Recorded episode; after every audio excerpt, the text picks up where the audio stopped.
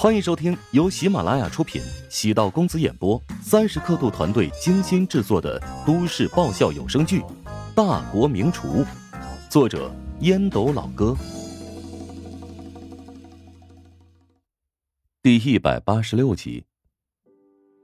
乔治做了详细的大数据测算，预计第一轮比赛拿到九十五分，便可以稳稳的进入下一轮。从往年历届第一轮来看。九十五分是一道门槛，基本呢划分初赛的前三十名与后二十名，这是评委有意设置的分数线。送走了钟石，乔治洗了个澡，换上睡衣，躺在床上，先给远在 M 国的父母打了个电话。父亲的情况挺不错，预计会提前返回国内。乔治还是挺高兴的，但是呢也有些犯愁。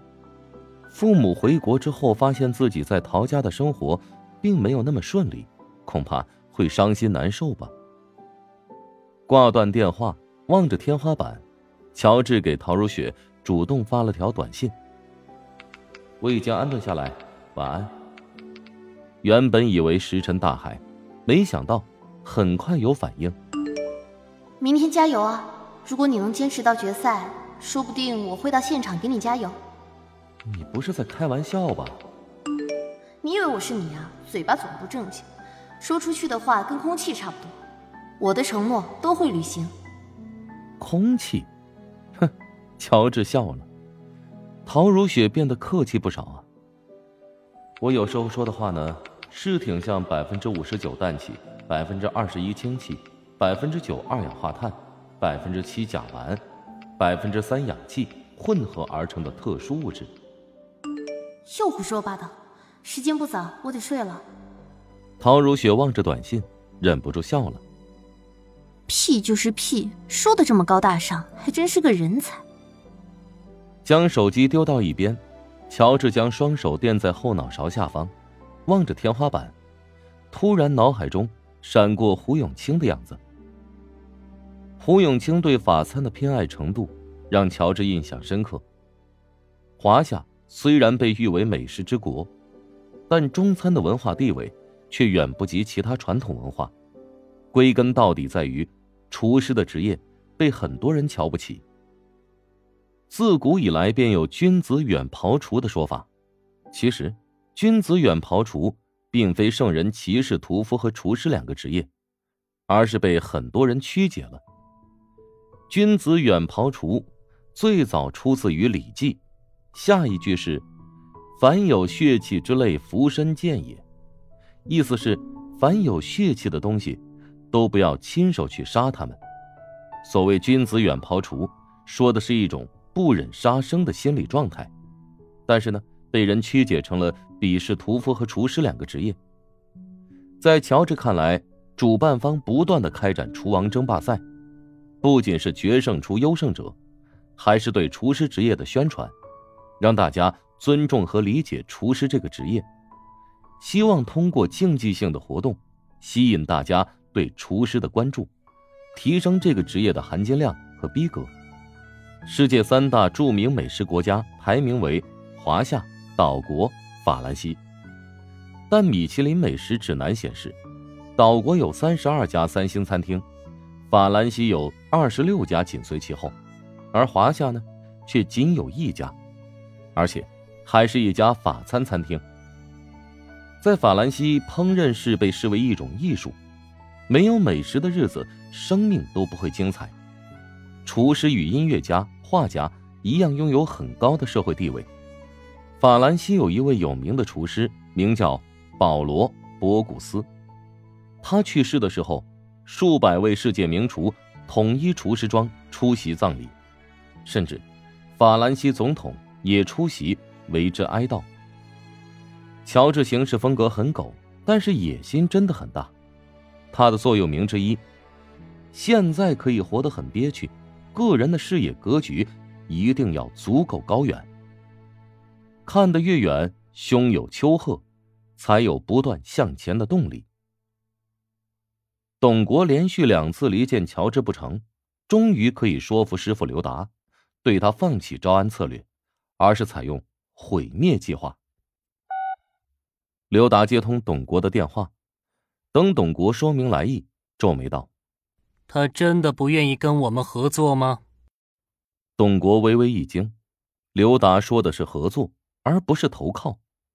合作是将彼此放在平等的地位，然后洽谈利益分割，而董国在和乔治接触时态度居高临下，更像是一种施舍。他很恶劣，甚至提出要求董事长将他女儿给他。那董事长的女儿今年才七岁啊，他就开始打主意了。你说他禽兽不禽兽啊？董国索性添油加醋。刘达知道董国的个性，这个弟子功利心太强，对乔治恐怕只剩下嫉妒。接下来你有什么计划？我觉得呀，可以从他那家网红食堂入手，彻底毁掉他的心血。这被陶家人鄙视排挤，他才会想到和我们合作的。刘达皱了皱眉，暗存：如果乔治真的被陶家排挤，对蜀爵集团。恐怕也没什么价值了吧。嗯，那就按照你的意思办吧。刘达觉得，董国如果能够设计毁了乔治，也不失为一个选择。每个人都有各自的立场，为了自己所处的位置未雨绸缪、出谋划策、布局设计，那是本职工作。刘达安排董国设计拉拢乔治，并不代表他是一个彻头彻尾的坏人。世界上没有绝对的好人和坏人，好与坏，更多因为所处的角度不同而进行区分。刘达不仅是蜀爵集团的总厨，而且还是巴蜀省慈善协会的副会长，平时经常参加公益活动，甚至还经常组织免费的社会援助，给穷困的民众送温暖。每年蜀爵集团会在年底举办大型的公益晚餐。针对环卫工、公交车司机等人群，免费提供一顿巴蜀菜晚宴。这个活动便是刘达策划推动，为蜀爵集团赢得了良好的口碑。餐饮行业从来不缺少优秀的人物，刘达便是出类拔萃的精英。他所取得的地位，不仅因为出众的厨艺，还因为他拥有优秀的营销思维、开阔的视野。尽管已经获得世界厨王的称号，但每年刘达都会花费一两个月的时间，在全球各国旅游，通过旅行，从各国的餐饮文化中吸取灵感，从而融入自己的知识体系。对于蜀爵集团而言，刘达是宝贵的财富；而对竞争对手而言，刘达则是个极为难缠的狠角色。